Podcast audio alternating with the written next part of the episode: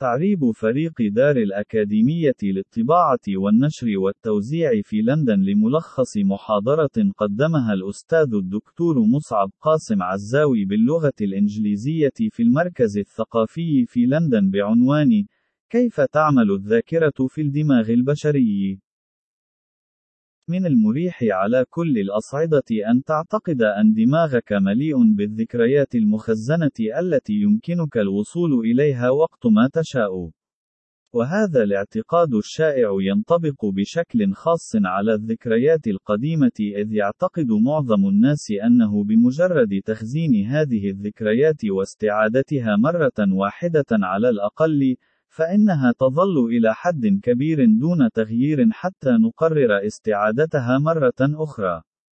لكن الحقيقة هي أنه في كل مرة تقوم فيها بسحب ما يمكن تسميته مجازيا الملف الذي يحتوي على ذاكرتك المتعلقة بحدث ما، عليك في الواقع إعادة كتابة كل شيء في محتوى تلك الذاكرة، وتؤثر معتقداتك الحالية وحالتك العاطفية والسياق الزمني والمكاني وعوامل أخرى على كيفية إعادة بناء تلك الذاكرة وتخزينها مرة أخرى. كيف تعمل الذاكرة؟ تختبر العالم من خلال حواسك أي عينيك وأذنيك وأنفك وما إلى ذلك. لذا، فأنت بالفعل مقيد فيما يتعلق بما يمكنك تذكره من خلال ما تدركه بالفعل، والأهم من ذلك، ما توليه اهتماما في الوقت الحالي. علاوة على ذلك، من بين جميع حواسك، فقط حاسة الشم هي التي لها طريق مباشر إلى الفص الصدغي الوسطي، وهو الجزء من دماغك الذي يخزن الذكريات الجديدة لتصبح طويلة المدى.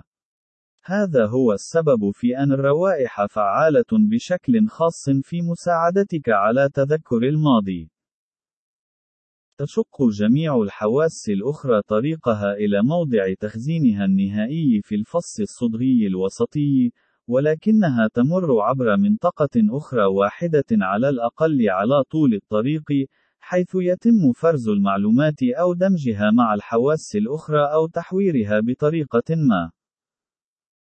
تشق المعلومات الحسية الشمية طريقها إلى الفص الصدغي الوسطي، حيث تتقارب مع منطقة تسمى القشرة الشمية الداخلية، حيث تبدأ المعلومات في تكوين أثر للذاكرة الواعية. وهذه هي المنطقة التي غالبا ما تتأثر أولا بأمراض مرض الزهايمر. لهذا السبب ترتبط الأعراض الأولى لدى الأشخاص المصابين بمرض الزهايمر غالبا بتكوين ذكريات جديدة طويلة المدى تتعلق بالمثيرات الشمية. يميز علماء الأعصاب بين الذاكرة قصيرة المدى وطويلة المدى ليس فقط بمرور الوقت، ولكن أيضا بما تفعله أنت بالمعلومات.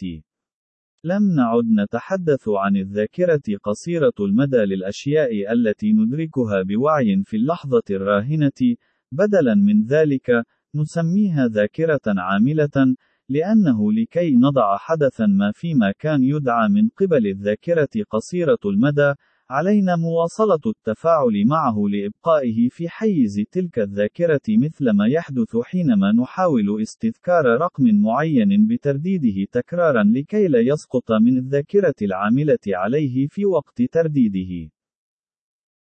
ومن ناحية أخرى، أي معلومات تقوم بترميزها والوصول إليها لاحقا بعد فترة من الوقت، حتى لو كانت بضع دقائق فقط، لم تكن تفكر خلالها بنشاط في تلك المعلومات، تعتبر جزءا من ذاكرتك طويلة المدى.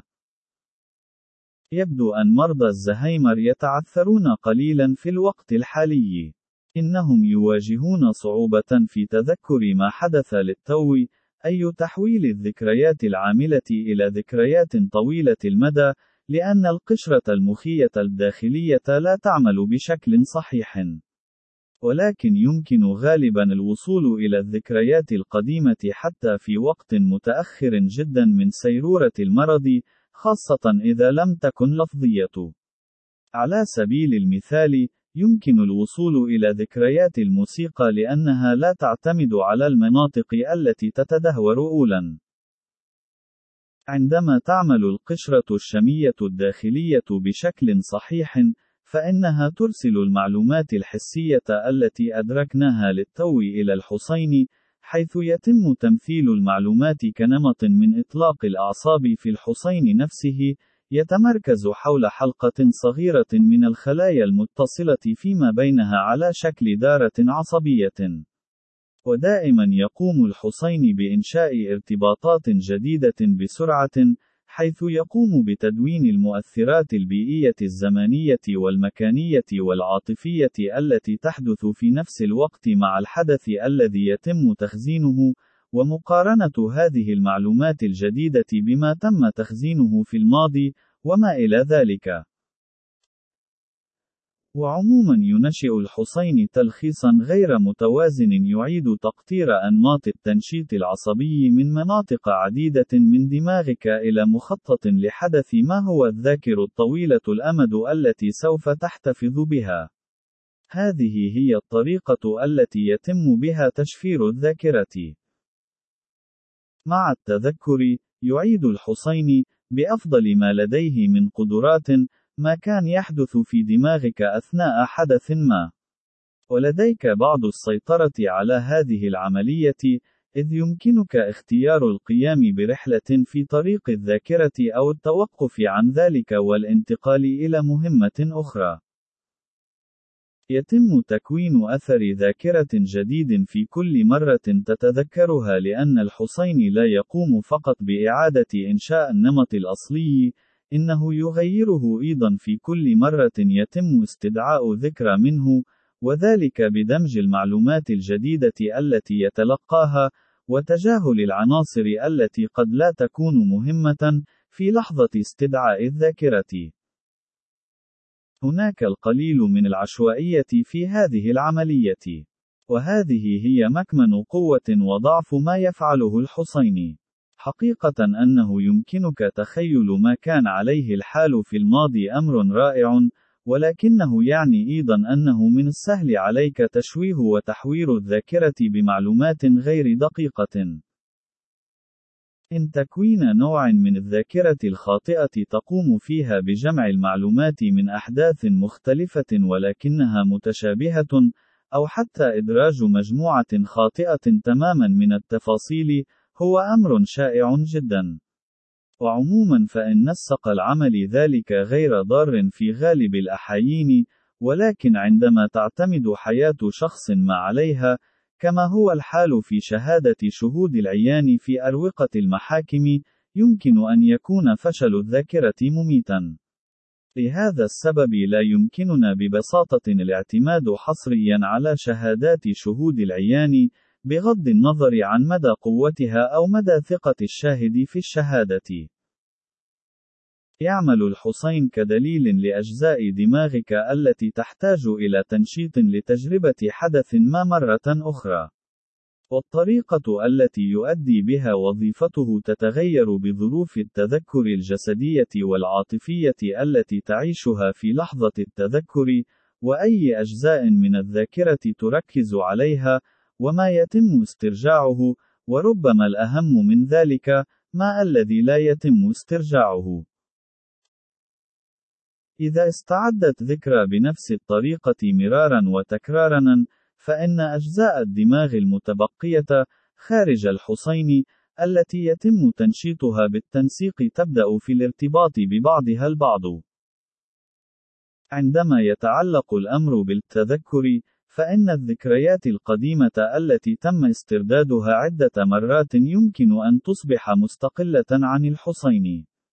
لهذا السبب يمكن للمريض المصاب بمرض الزهايمر أن يتذكر الأشياء من الماضي البعيد بشكل أكثر دقة مما حدث قبل بضع دقائق، لأن تلك الذكريات البعيدة كان لديها المزيد من الفرص لاستعادتها وإعادة بنائها وبالتالي فهي مستقلة عن الفص الصدغي الأوسطي.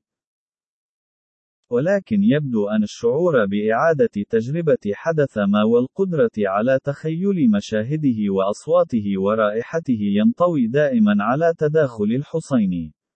نحن نعلم هذا جزئيا لأن المرضى الذين أصيبوا بضرر تشريحي في الحصين لديهم صعوبة في إعادة تجربة الذكريات بالتفاصيل الحسية بغض النظر عن عمر الأحداث. لكنهم احتفظوا بذاكرة للحقائق عن طفولتهم أو الأشياء التي حدثت منذ فترة طويلة، حتى عندما لا يستطيعون تذكر الحقائق حول الأشياء التي حدثت مؤخرًا. عندما يتضرر الحصين بشدة، نرى فقدان ذاكرة شديد ممثلا بعدم القدرة على تكوين ذكريات جديدة طويلة المدى، وفي كثير من الأحيان، استعادة الذكريات التي كانت موجودة في وقت الإصابة. الخطايا السبع للذاكرة فقدان الذاكرة ليس الطريقة الوحيدة التي تفشل بها الذاكرة. ابتكر عالم وظائف الدماغ دانيال شاكتر نموذجا رائعا لكيفية تصنيف عيوب ذاكرتنا دعاه الخطايا السبع للذاكرة. هناك ثلاث خطايا للنسيان أو السهو هي: التلاشي، الشرود، الحجب، وثلاث خطايا أخرى للتشويه أو التداخل هي: الخلط في الإسناد، الإيحاء، التحيز، بالإضافة إلى خطيئة الإلحاح.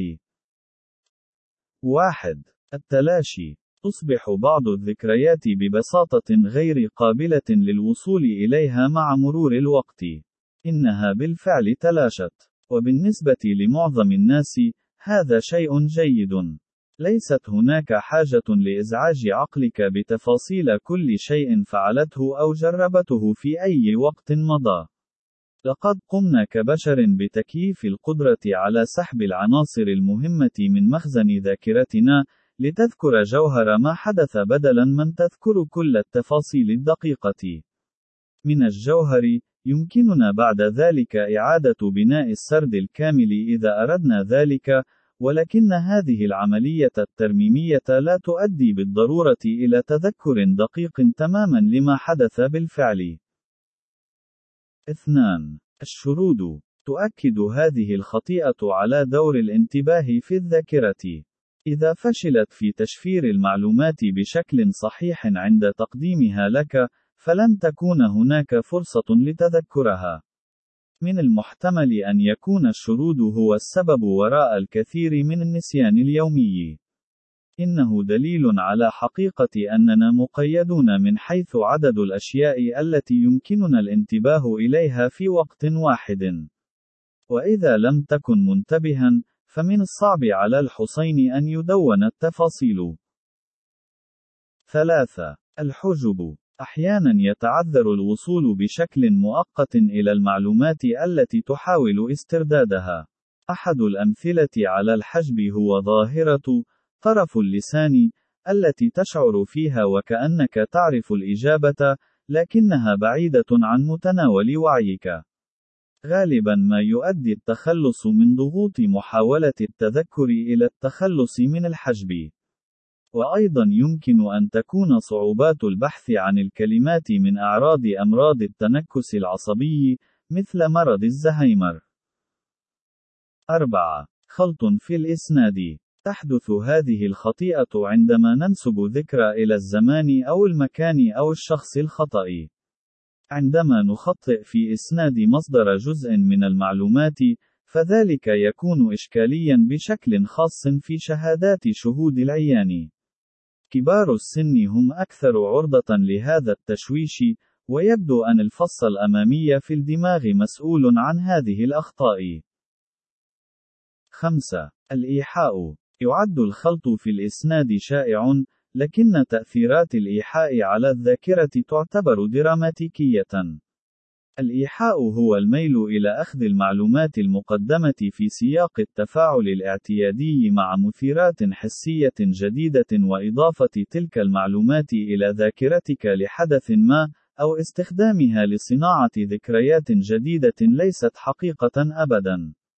في الواقع، أظهرت الأبحاث العلمية أنه يمكن حث البشر على استدعاء ذكريات مفصلة لأحداث لم تحدث أبدا ببساطة من خلال نوع معين من طرح الأسئلة والتلميحات وبعض المساعدة من أحد الباحثين، وهو ما يحدث بشكل شائع بعد جلسات التنويم الإيحائي. 6. التحيز تشير هذه الخطيئة إلى حقيقة أن ذاكرتنا للماضي مشوهة بأفكارنا ومشاعرنا ومعتقداتنا الحالية. يميل الناس إلى المبالغة في التداخل بين كينونة وتاريخ ذواتهم السابقة والحالية. 7. الإلحاح على عكس الخطايا السابقة التي تمثل فشلا في القدرة على التذكر، فإن هذه الخطيئة تصف ما يحدث عندما نفشل في النسيان. يمكن أن تكون الذاكرة متطفلة ولجوجة، ومن الناحية المرضية يحدث ذلك مع ضحايا متلازمة ما الصدمة وسوء المعاملة. بشكل عام، يرتبط التذكر المستمر الملح بالذكريات العاطفية، والتي تلعب فيها اللوزة الدماغية دورا مهما. وفي الواقع فإن الحسين ليس مسؤولا فقط عن إعادة بناء الماضي، إنه مرتبط بشكل وثيق بالخيال، لا سيما النوع الذي يتطلب منك وضع نفسك في سيناريو مستقبلي. إذا قارنت نمط تنشيط الدماغ عندما تعيد تجربة ذاكرة سيرة ذاتية غنية بما يحدث عندما تتخيل ما ستفعله في وقت ما في المستقبل، فهناك الكثير من التداخل. ويبدو أننا كبشر طورنا هذا النوع من أنظمة الذاكرة حتى نتمكن من تخيل العديد من السيناريوهات المستقبلية المختلفة وتلمس أفضل النتائج التي يمكن تحقيقها وكيف يمكننا الوصول إلى أهدافنا. وهو ما يعني بأن جهاز الذاكرة في دماغ الإنسان معقد وليس مخصصا فقط للتذكر مما يجعله عرضة للخطل والزلل الجزئيين وفي بعض الأحيان الإخفاق والفشل الكليين.